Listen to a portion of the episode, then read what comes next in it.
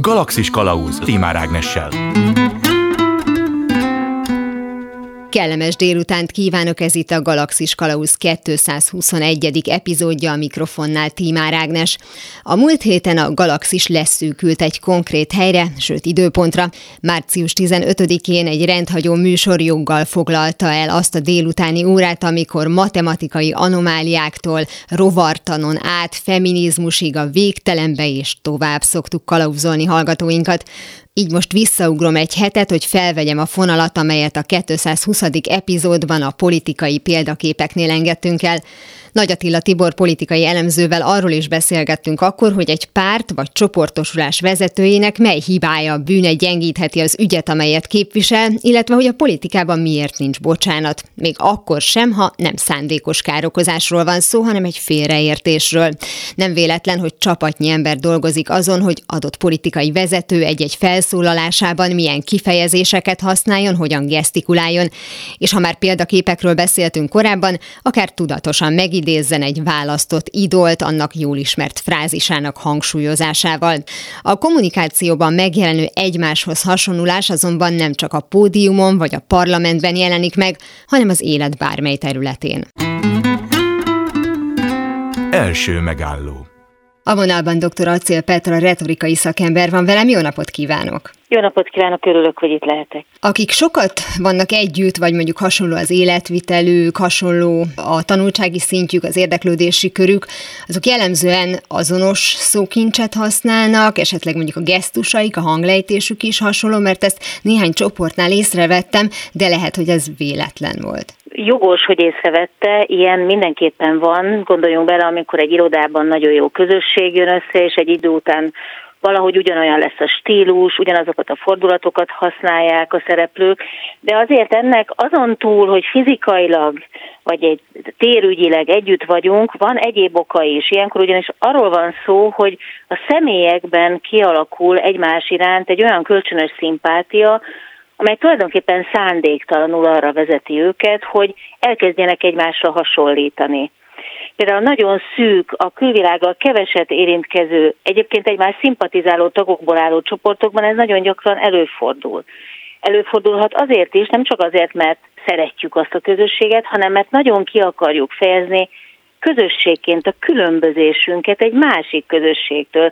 Tudja, ez a mi ők. Uh-huh. És akkor elkezdünk úgy beszélgetni, hogy mi így mondjuk, nekünk ez a nyelvünk, mi így fogalmazzuk meg, mi így tárgyaljuk ki, bezzeg ők.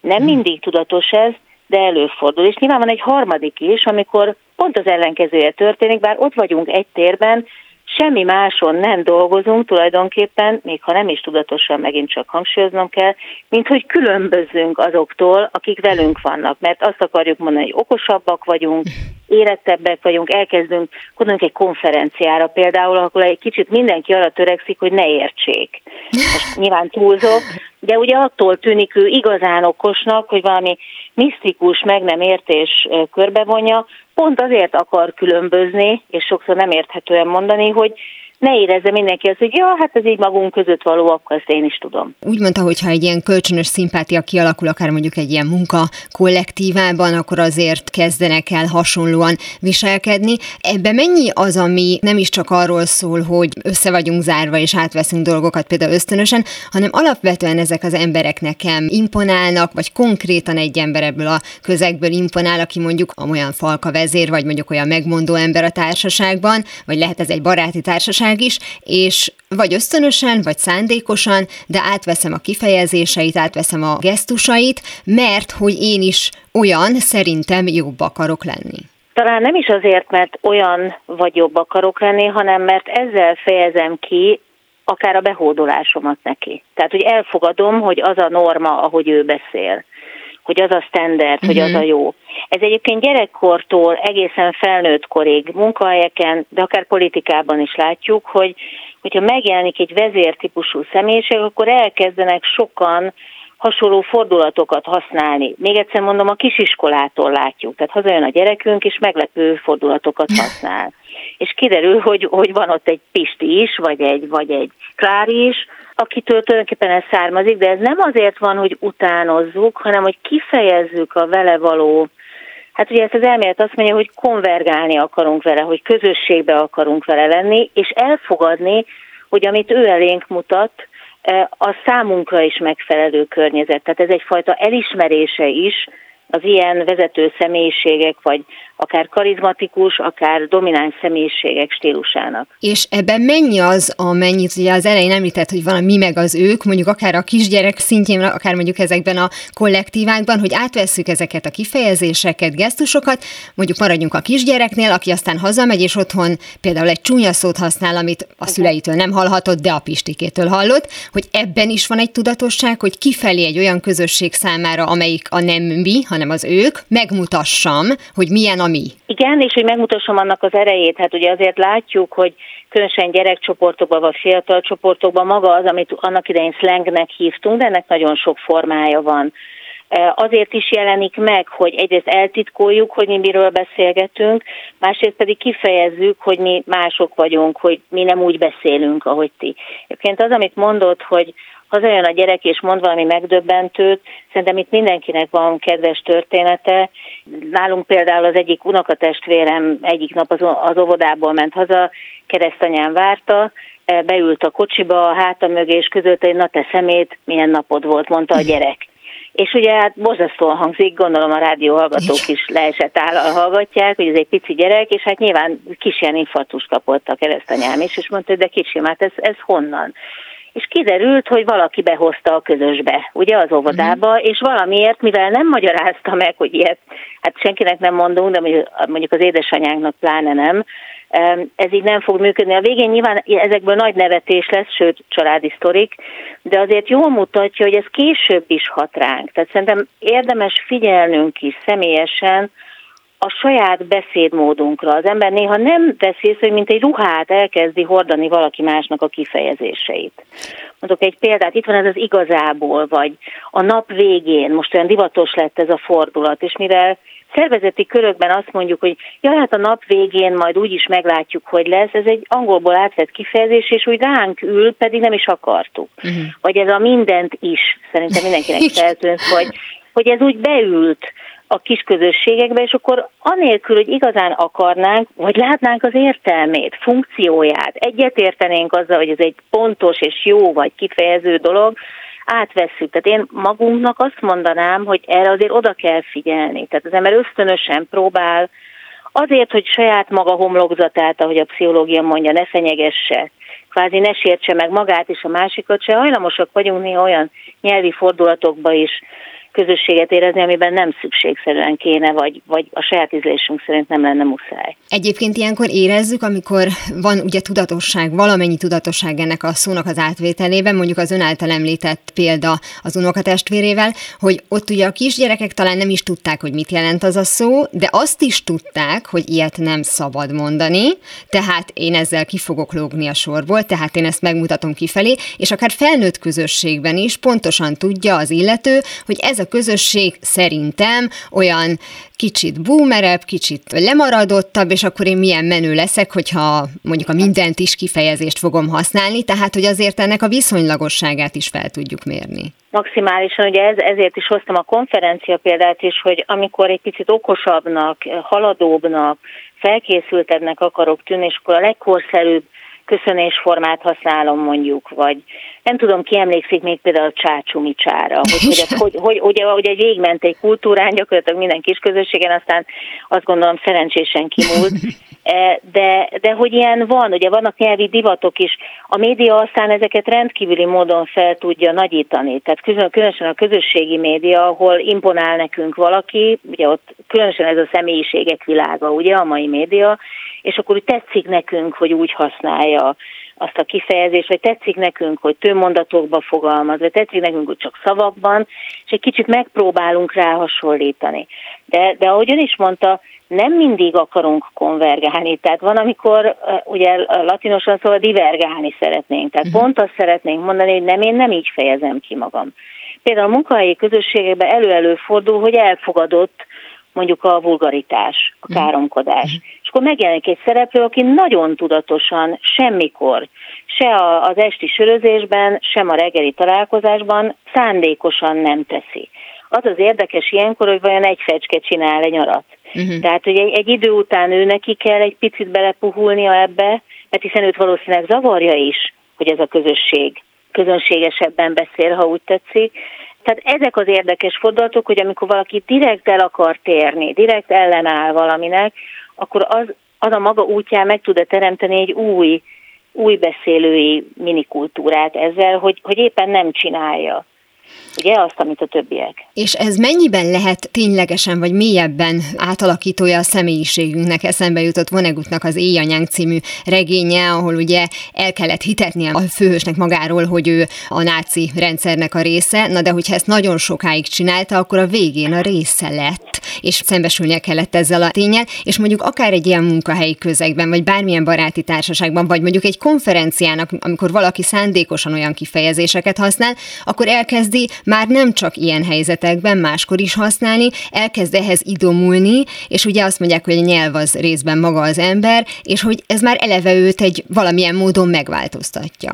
Ez egy nagyon fontos lépés, és, és talán az a fordulat igazán fontos, amit említett, hogy amikor elkezd ránk hatni a környezetünk, és olyan módon, hogy ahhoz hasonlítani szeretnénk nyelvileg, nyelvhasználati szempontból, akkor például sokat segíthet, ha van egy eltérő közösség, aki elkezd például figyelmeztetni minket, hogy te mostában olyan miért fogalmazod ezt te meg így, vagy, mm. vagy te nem vetted észre, hogy sokszor használod ezt vagy azt a kifejezést, valahogy a nyelvhasználattal kapcsolatban olyan, olyan visszafogottak vagyunk, tehát arról szólunk valakinek, hogy te figyelj, ez a ruha ma nem illet hozzád, de azt ritkán mondjuk, hogy ez a kifejezés nem illet hozzád, én pedig javasolnám a családi és a baráti közösségeknek, hogy néha jelezzenek vissza a tagjaiknak, hogy itt mintha egy változás lenne rajtad nyelvileg is.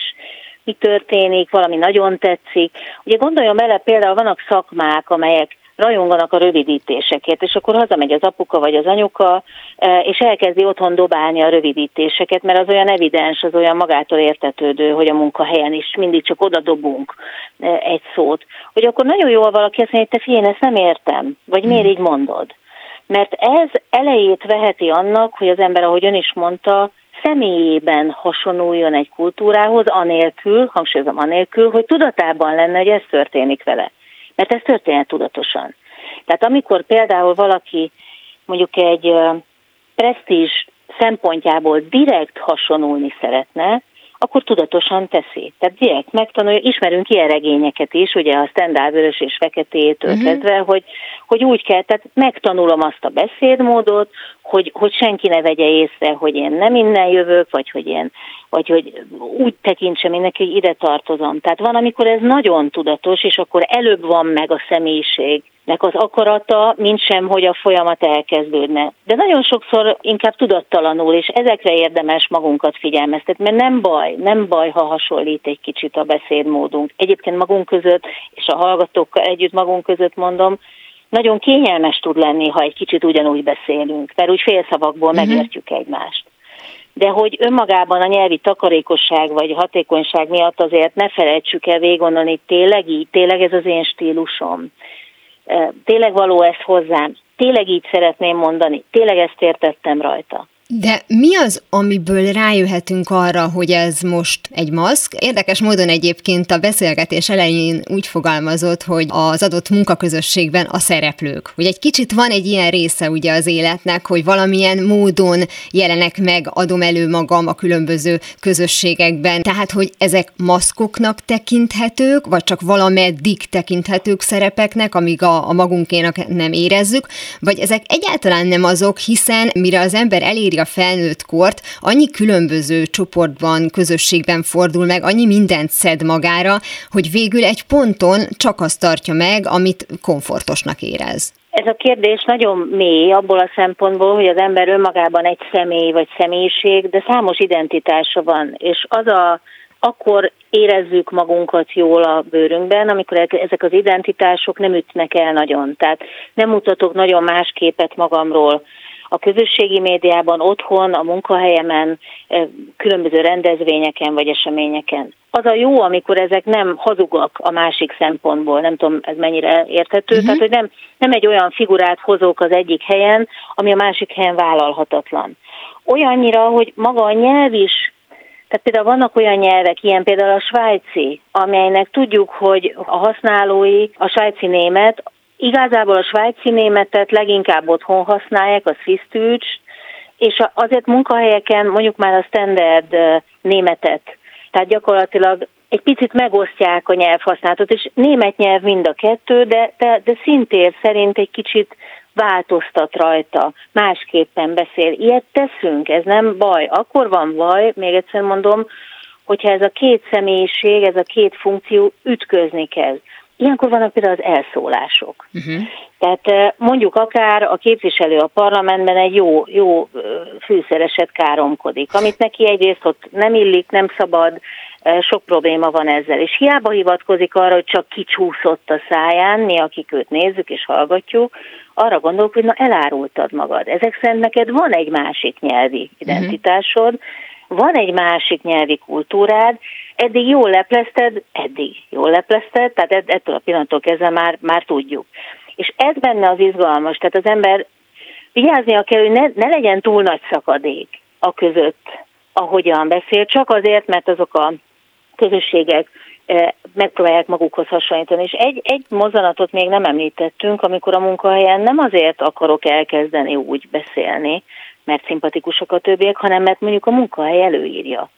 Uh-huh. Gondoljunk a kötelezően tegeződő munkahelyekre, ahova mondjuk belép egy, egy már érettebb korú valaki, aki, akinek nem rosszat vagy jót jelent a magázódás, de azt szokta meg. És ugye rákényszerül erre a tegeződésre, erre a közelkerülésre. Vagy éppen viszont mondjuk olyankor a munkahelyen azt mondjuk, hogy ezt szabad mondani, azt nem, vagy éppen ezt, ezt mi így szoktuk nevezni. Tehát tudnak azért a helyi szabályok is helyenként elnyomóak lenni, vagy követelőek lenni a személlyel kapcsolatban, és akkor ott viszont tényleg egy olyan személyiséget hozok létre, vagy inkább pontosabban identitás, amit igazán nem érzek a magaménak. Ezekhez az egymásra hatásokhoz szükség van a személyes kontaktusra, vagy csak fel kell ismernünk, hogy mi most milyen csoporthoz tartozunk, vagy akarunk tartozni. Ezt azért kérdezem, mert az interjúnk előtt beszélgetünk, és említettem önnek egy tévéműsort, mondjuk úgy, hogy nagyon gazdag nők vannak benne, akik férjezettek, és akkor mindenki tudja szerintem, hogy nagyjából mire gondolok, most egyébként már nem is fut ez a sorozat. Ezek a hölgyek nem ismerték a műsor előtt egymást, de az első perctől fogva azonos a szókincsük, azonos módon hangsúlyoznak, gesztikulálnak, mert egyébként az életvitelük egyforma, és nem abban a kettő percben vették át ezt egymástól, amikor megismerkedtek az adás előtt. Ezért is ugye beszéltünk már a médiáról, mert itt arról van szó, hogy nem egy szűk kis közösség szocializálta erre, hanem egy globális nagy közösség, de attól az még közösség.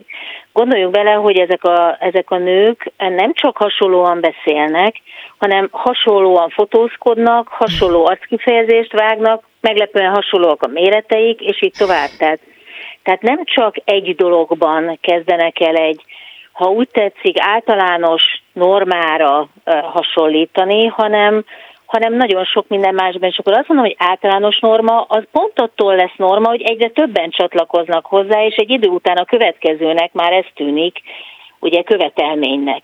Tehát ugye nem tudjuk megmondani például, hogy a selfie fotón mikor lett divat a csücsörítés, ezt nem tudom történetileg beazonosítani, meg azt gondolom, hogy egyetlen egy kutató sem. De az tény, hogy valamiért, nyilván azért, mert előnyösebb az arcnak, tehát ennek millió egy vizuális oka lehet, de hogy ez egy ilyen kimondatlan, követelményé vált, hogyha nagyon-nagyon vonzó képet akar különösen egy nő magáról csinálni. Ugyanígy van a kifejezésekkel is. Tehát, ja, hát akkor ez, tehát így mondom meg magamról, hogy én egy fiatal, gazdag, sokak által vonzónak tartott, vágyott nőideál vagyok, ahhoz ezt kell használnom.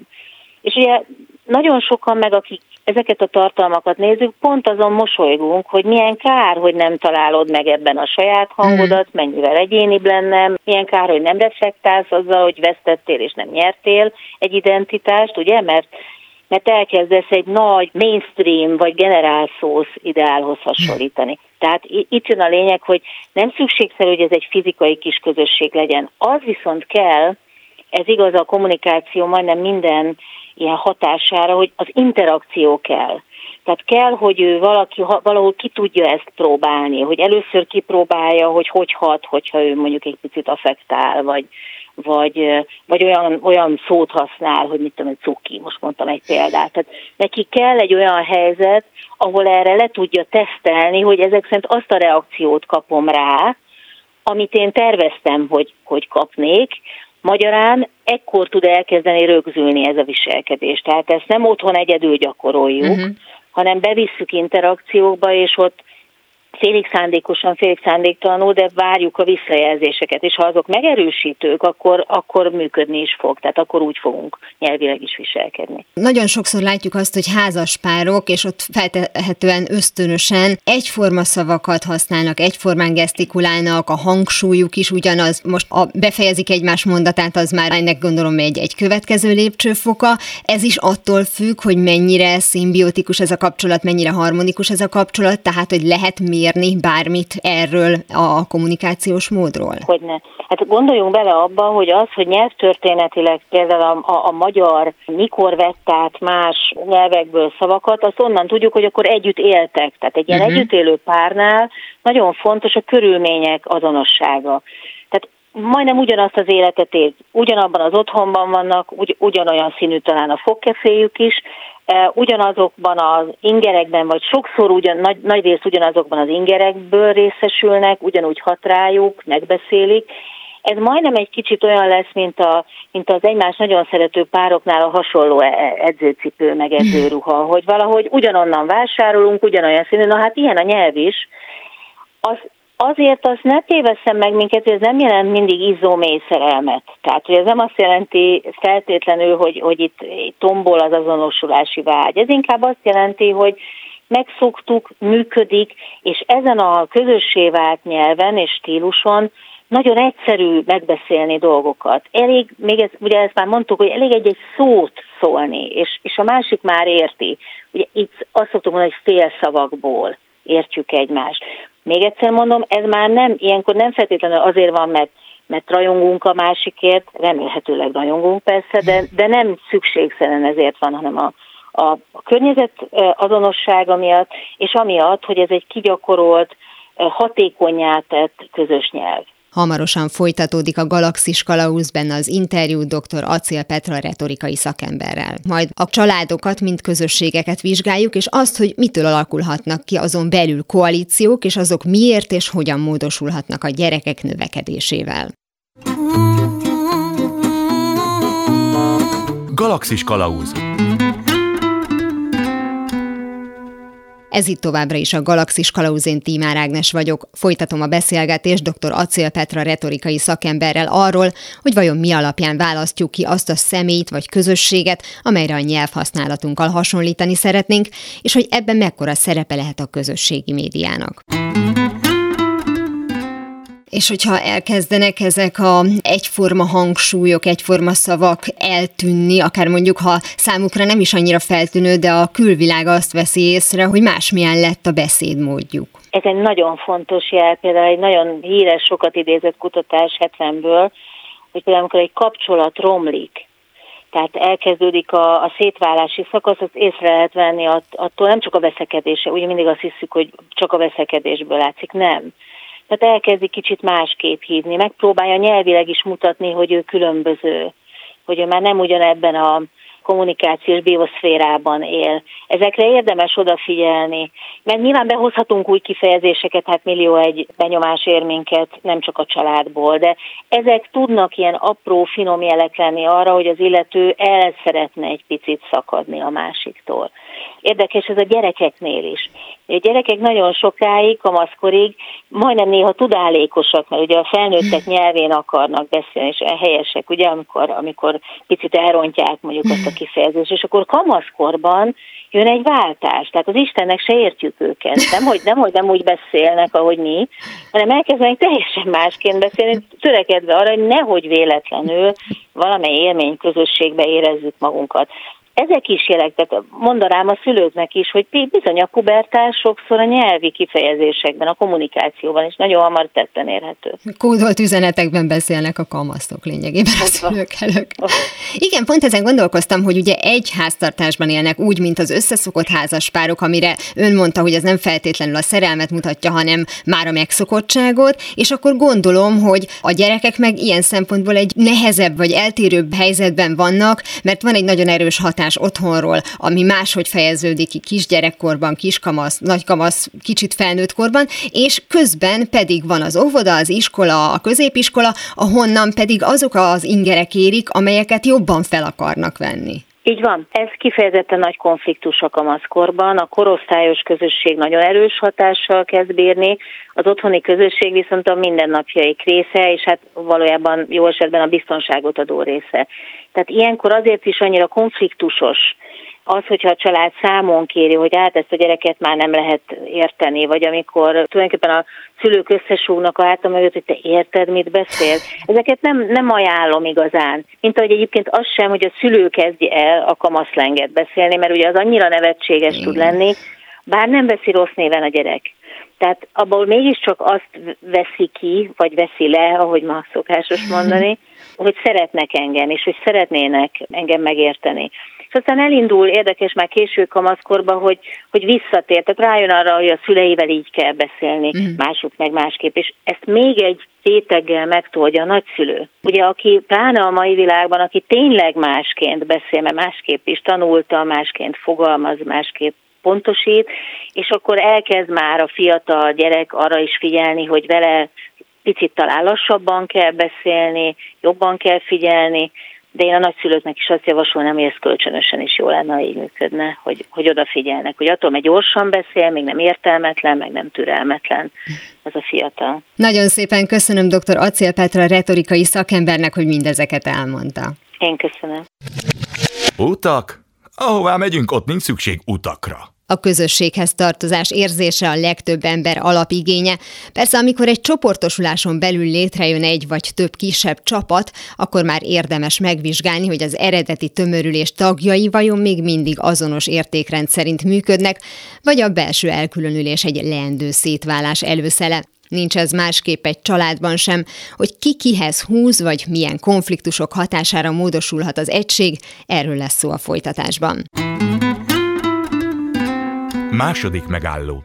Megyeri Zsuzsanna pszichológus családterapeuta van velem a vonalban. Jó napot kívánok! Jó napot kívánok! Mitől és hogyan alakulhat ki mondjuk úgy, hogy klikkesedés egy családon belül? Ez egy nagyon tipikus jelenség, ezt ilyen koalíciónak hívják a pszichológiai vagy a családterápiás szakirodalomban, vagy triangulációnak, amikor ilyen háromszögelés alakul ki a családtagok között, aminek az alapja legtöbbször az, hogy valami fel nem vállalt konfliktus helyzet alakul ki. Mondjuk például a két szülőnek van egymással problémája, amit nem beszélnek ki, sőt meg sem osztanak egymással, de mondjuk a gyerekek alrendszeréből választanak maguknak egy partnert, egy koalíciós partnert, és akkor azzal szövetkezve mondjuk elkezdik mondogatni, hogy hát az anyu milyen engedékeny, és hogy az nem jó, vagy az apu milyen szigorú, és hogy én bezzeg nem vagyok ilyen szigorú. Tehát, hogy mondjuk a szülő szövetkezik az egyik gyerekével, arra, hogy a másik szülőt, a szülőpárt ebbe a háromszögbe bevonja, még pedig úgy, hogy ők ketten kialakítanak egy ilyen koalíciót, és akkor így fújnak mondjuk a harmadik félre.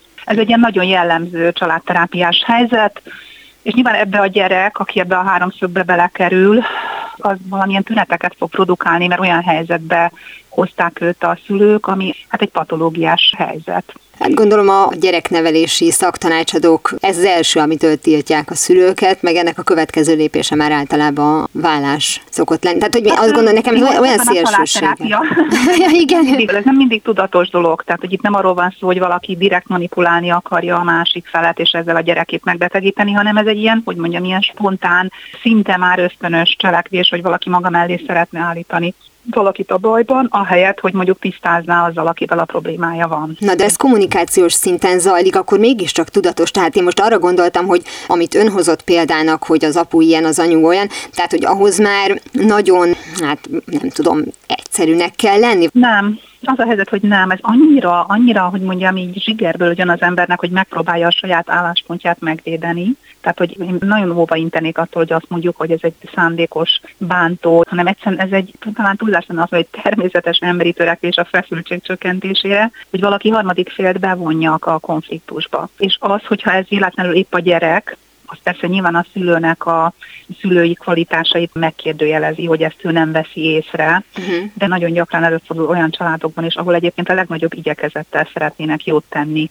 a gyerekeiknek, és nem veszik észre, hogy eközben mondjuk ártanak neki. Hogy ezt azért tisztázunk, hogy itt nem arról van szó, hogy valakik, akik nem tudom, nem elég felnőttek, vagy nem elég érettek a szülői szerepre, vagy nagyon egyszerű emberek, ez nem, ez, ez tulajdonképpen intelligenciától függetlenül kialakulhat egy mm. ilyen háromszögelős helyzet. Akkor lehet, hogy nem is IQ, inkább EQ kérdése, hogy, Ez hogy lehet, igen.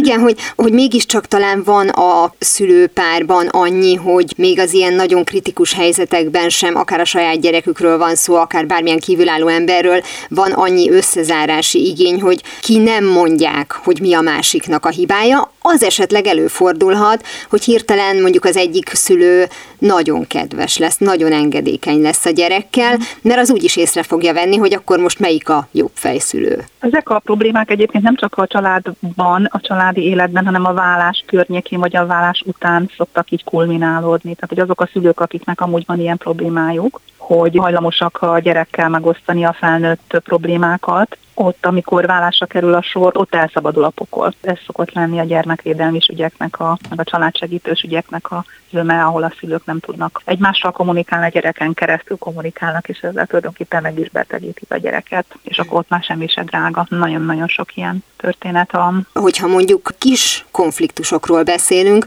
az is összegyűlhet, ahol tényleg nem figyel mondjuk a szülő, és esetleg nincs is benne feltétlenül rossz indulat. Nem is lesz vállás a vége, csak hát mindenhol vannak súrlódások, és mondjuk a anyuka kinyitja a hűtőt, és akkor csak annyit mond, hogy a apát képtelen rárakni a vajra a tetőt. És aztán mondjuk picit elneveti magát, de hát látja a gyerek, hogy azért ez egy bosszantó jelenség, és amikor mondjuk ebből több van, és több különböző, és mindig egy oldalról hallja ezeket a dolgokat, és ő még nem tudja ugye összerakni, hogy itt most az a hibás, akire mondják, vagy aki mondja, akkor ennek is lehet aztán később hatása. Abszolút.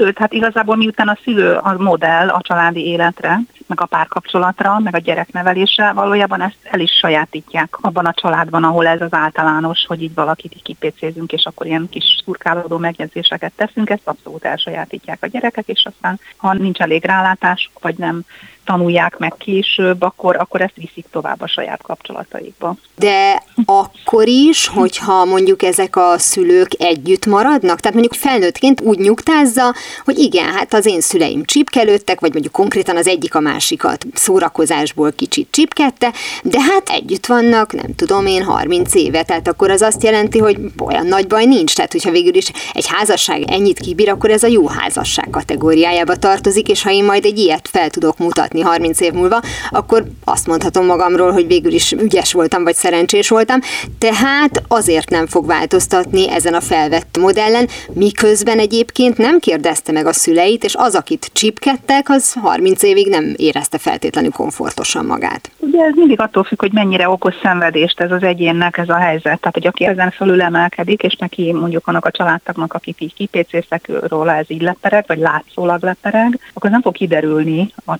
családban, hogy ez valójában szenvedést okoz neki. Ha kiderül, hogy szenvedést okoz neki, akkor viszont akkor lesz konfliktus. Tehát, hogy igen, valójában az életünket úgy éljük le, hogy számtalanszor követünk el ilyen hibákat, és esünk bele mindenféle csapdákba, nem is tudom, hogy hányszor, pont így a családi kapcsolataink révén, és hogyha ez a csipkelődős hangvitel, amit az előbb mondott, ez valójában, ha nem éri el azt a szintet, hogy tényleg szenvedést okozzon valakinek, hanem ez megszokottá válik a családban, akkor valójában nem fog előállni az a probléma, hogy valaki ebben súlyosan sérül hanem ez egy ilyen családi mintázat lesz, ugye, ami nálunk ez így szokás, de amúgy szeretik egymást, és azok egyébként lehet, hogy így is van. Tehát ez nem feltétlenül, hogy kell, hogy elérje a patológiás szintet, vagy a vállás közeli állapotot. Tehát, hogyha ez egy kedves csipkelődő hangon történik, és utána esetleg van egy korrekció, hogy a szülő, aki mondjuk, hogy apád mindig kieszi a hűtőből a nem tudom mit, és utána azt mondja, hogy jaj, ne haragudj, most mit tudom, én dühös voltam, és ezt nem kellett volna mondanom, vagy igazából ez nem a valóság, hanem én csak az én lelki állapotom, vagy lehet ezt korrigálni. Uh-huh Hát ha ez megtörténik, akkor ez nyilván nem fog úgy rögzülni egy gyerek fejében, hogy aha, hát ez a megoldás az összes problémára, hogy akkor én most valakit kipécézek és kifigurázok és csipkelődök. Amit én klikkesedésnek neveztem, és ön pedig ugye koalíciónak, az egyébként a legtöbb esetben egy negatív történésnek az eredménye, tehát ez nem lehet bizonyos mértékben pozitív, vagy mondjuk ilyen neutrálisabb dolog, hogy egyes gyerekek az egyik szülőben találják meg a bizalmasukat, a másik gyerek meg mondjuk a másik szülőben, de hogy ezzel olyan nagy baj nincsen, vagy ezzel feltétlenül van baj? Erre ugyanaz a válaszom, mint előbb, hogy attól függ, hogy ez okoz-e valakinek szenvedést, vagy a rendszert fölborítja-e. Mert az, hogy valaki valakivel jobban szimpatizál, mert genetikailag vagy személyiségben jobban passzol hozzá, ez szinte óhatatlan vagy kivéthetetlen. A koalíció, illetve a szövetséget azért érdemes megkülönböztetni, mert szövetkezni valakivel valamilyen ügy érdekében. Tehát mondjuk például van egy beteg családtag, akinek a gondját kell viselni, és ahhoz szövetséget alkotnak a családtagok. Az egy pozitív ügy érdekében történik a koalícióban, az mindig valami érdek mentén szövődik, ami egy egyéni érdek, amiben valaki kimarad és valaki sérül. Tehát, hogy persze vannak helyzetek, amikor szövetségre kell lépni, akár úgy is, hogy valakinek a tudta nélkül, tehát hogy úgy, úgy szövetkezik a család, hogy egyszerűen nem lehet direktben valakinek valamit elmondani, és ezért szövetkeznek, de ennek valami pozitív dolog a kimenetele míg a koalíciónál, ahol egy ilyen háromszögelés alakul ki, ott meg valami, ahogy mondtam az elején, valami ki nem mondott konfliktus elkerülése végett a feszültség csökkentésére alakul ez ki, és ez azért hosszú távon és nagy mértékben mindenképpen betegítő lesz valamelyik családtagra nézve. Akkor nem tudom, hogy melyik kategóriába tartozik az a nagyon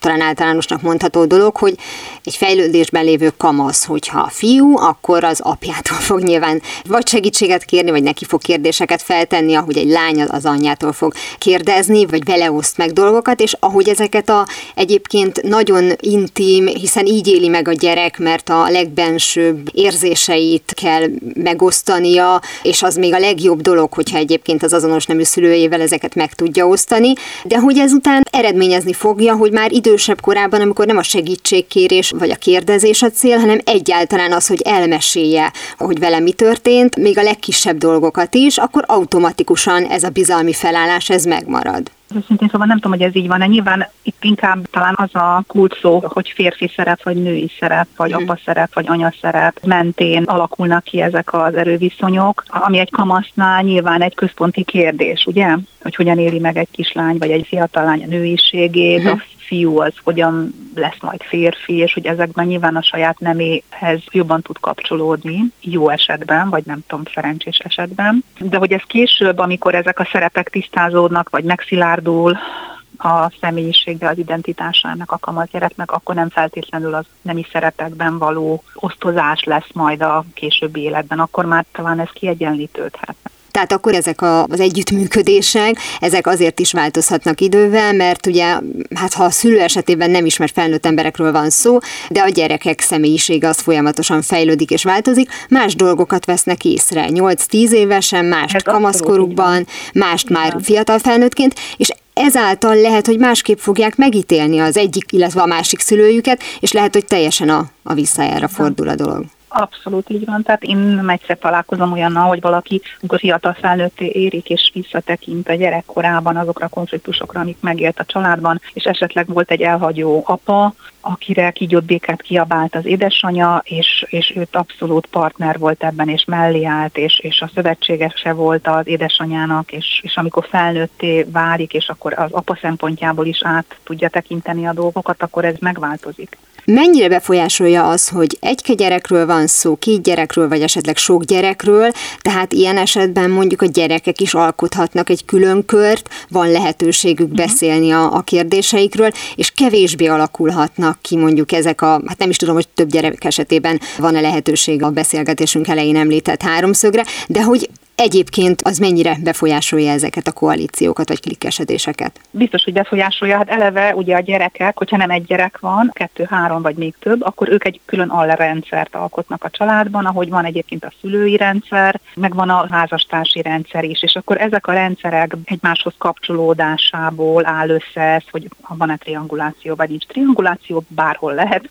Tehát ahol már három személy van, munkahelyen, baráti kapcsolatban, családban, mindenhol előfordulhat de hogy az alrendszeren belül, mondjuk például a, a gyerekek alrendszerében kialakul-e ilyenfajta koalíció vagy trianguláció, persze. Hát a gyerekek között is van, akik nem tudom, jobban kijönnek egymással, vagy többet osztanak meg egymással, és egy harmadik abból kireked. Ez is előfordul, és az eredeti kérdése, hogy ott, ahol egy gyerek van, hát nyilván ott nagyobb a veszélye, vagy nagyobb az esélye annak, hogy az az egyszem gyerek az belekerül ebbe a szülői, hogy mondjam, konfliktus helyzetbe, vagy a szülők közötti nehézségekbe. Ez, ez szinte törvényszerű ebből a szempontból jobban kivannak téve az egyke gyerekek uh-huh. ezeknek a szülők közötti konfliktusoknak, mint ahol több a gyerek. Ha nézzünk egy későbbi időszakot, amikor már egy kialakultabb személyiségről van szó, amiről már beszéltünk, hogy átlátja, hogy ki az, akivel jobban megtalálja a hangot, tehát nemtől függetlenül azt érzi, hogy hasonló az érdeklődési körük, vagy csak jobban megérti őt az a szülő, akkor azt nem feltétlenül nevezzük a, a gyerek számára kedvenc szülőnek, de ha még ez is történik, az sem számít annyira tabunak. Én ezt érzem, míg a fordítottja, hogyha egy, egy szülő kerül olyan helyzetbe, hogy felteszik neki ezt a kérdést, és megmondja, hogy melyik a kedvenc gyereke, ha van, az meg egy ilyen alaphibának, vagy megbocsáthatatlan bűnnek számít. Ezt jól gondolom, vagy csak ezt gondolja a társadalom, vagy mindig ettől félnek a szülők, hogy mutatni kell, hogy minden gyereket ugyanannyira szeretnek? Biztos, hogy ez egy tabu, és hogy biztos, hogy nagyobb megbélyegzést szül, hogyha valaki azt mondja, hogy melyik gyerekét szereti jobban. Vagy ezt nehéz lenne azt hiszem tabutól mentesíteni, mert valahogy az az elfogadott, hogyha egy szülő minden gyerekét egyformán szereti, maximum az van megengedve, hogy más gyerekét másért szereti. És ez valószínűleg így is van. Tehát, hogy az, hogy az egyik gyerekkel jobban kijövök, mert jobban passzolunk egymáshoz, az nem feltétlenül jelenti azt, hogy őt jobban is szeretem. Tehát az a gyerek, akivel több a probléma, akivel nehezebben boldogulunk, ott egy másfajta kötődés alakul ki, talán épp azért, mert hogy egy ilyen keményebb dió. Az könnyebb kimondani, hogy nem tudom, én apuval jobban kijövök, mint anyuval. Tehát, hogy ebből valóban nem származik olyan megbélyegzés, mint hogyha egy szülő azt mondja, hogy én jobban szeretem a lányomat, mint a fiamat, vagy fordítva. Ezt nem hiszem, hogy ki lehetne mondani, és Őszintén szóval nem is igazán tudom, hogy ez van-e, vagy létezik-e. Azt inkább mondom, el tudom képzelni, hogy valakivel jobban megtalálom a hangot, valakivel könnyebben kijövök, valakit jobban megértek, több élethelyzetben tudok kapcsolódni hozzá, de nem vagyok benne biztos, hogy ez a szeretettel azonos lenne. Zárásul még egy dologra szeretnék kitérni, hogy amikor különböző anyanyelvű szülők vállalnak gyereket, és akkor nagyon tudatosan arra figyelnek, hogy az egyik szülővel az egyik nyelven beszéljen a gyerek, a másik szülővel a másik nyelven, akkor jó esetben lesz egy két anyanyelvű gyermek, aki viszont tudja, hogy a két szülővel más nyelven kell beszélni, és ugye szokták mondani, hogy a más nyelven beszélés az a más hogyan kommunikálást is hozza magával, tehát azt is eredményezheti, hogy más jellegű viszony fog kialakulni az egyik szülővel, mint a másikkal. És nem tudom, hogy egyébként mennyire lehet jellemző egy ilyen eltolódás. Hát ez ugyanannyira jellemző, mint ahogy a kulturális különbségek. Tehát, hogy még hogyha egy nyelvet beszélnek is a családban, mondjuk mind a két szülő magyar anyanyelvű, de más kulturális közegből jönnek, akkor ott nagyon más lesz a kommunikáció, vagy más lehet a kommunikáció. Hogyha ezt megfejeljük még egy más, egy idegen nyelvű kultúrával, a nyelvel együtt, hiszen a nyelven választható el a kultúrától, akkor ott még több lesz a különbség de hogy ez alakítana ki szorosabb szövetséget, azt nem igazán tudom elképzelni, vagy nem tartom relevánsnak. Inkább azt látom benne, hogy azzal a szülővel egész egyszerűen megtanulnak azon a másik nyelven, azon a másik kulturális közegben kommunikálni a gyerekek, mert ők nagyon rugalmasak, és tényleg kicsi koruktól kezdve, ha ezt hallják, hogy az egyik szülő így, a másik úgy beszél, vagy esetleg van egy harmadik nyelv, amit közösen beszélnek, akkor ők ebben fognak eligazodni, és rendkívül rugalmasan.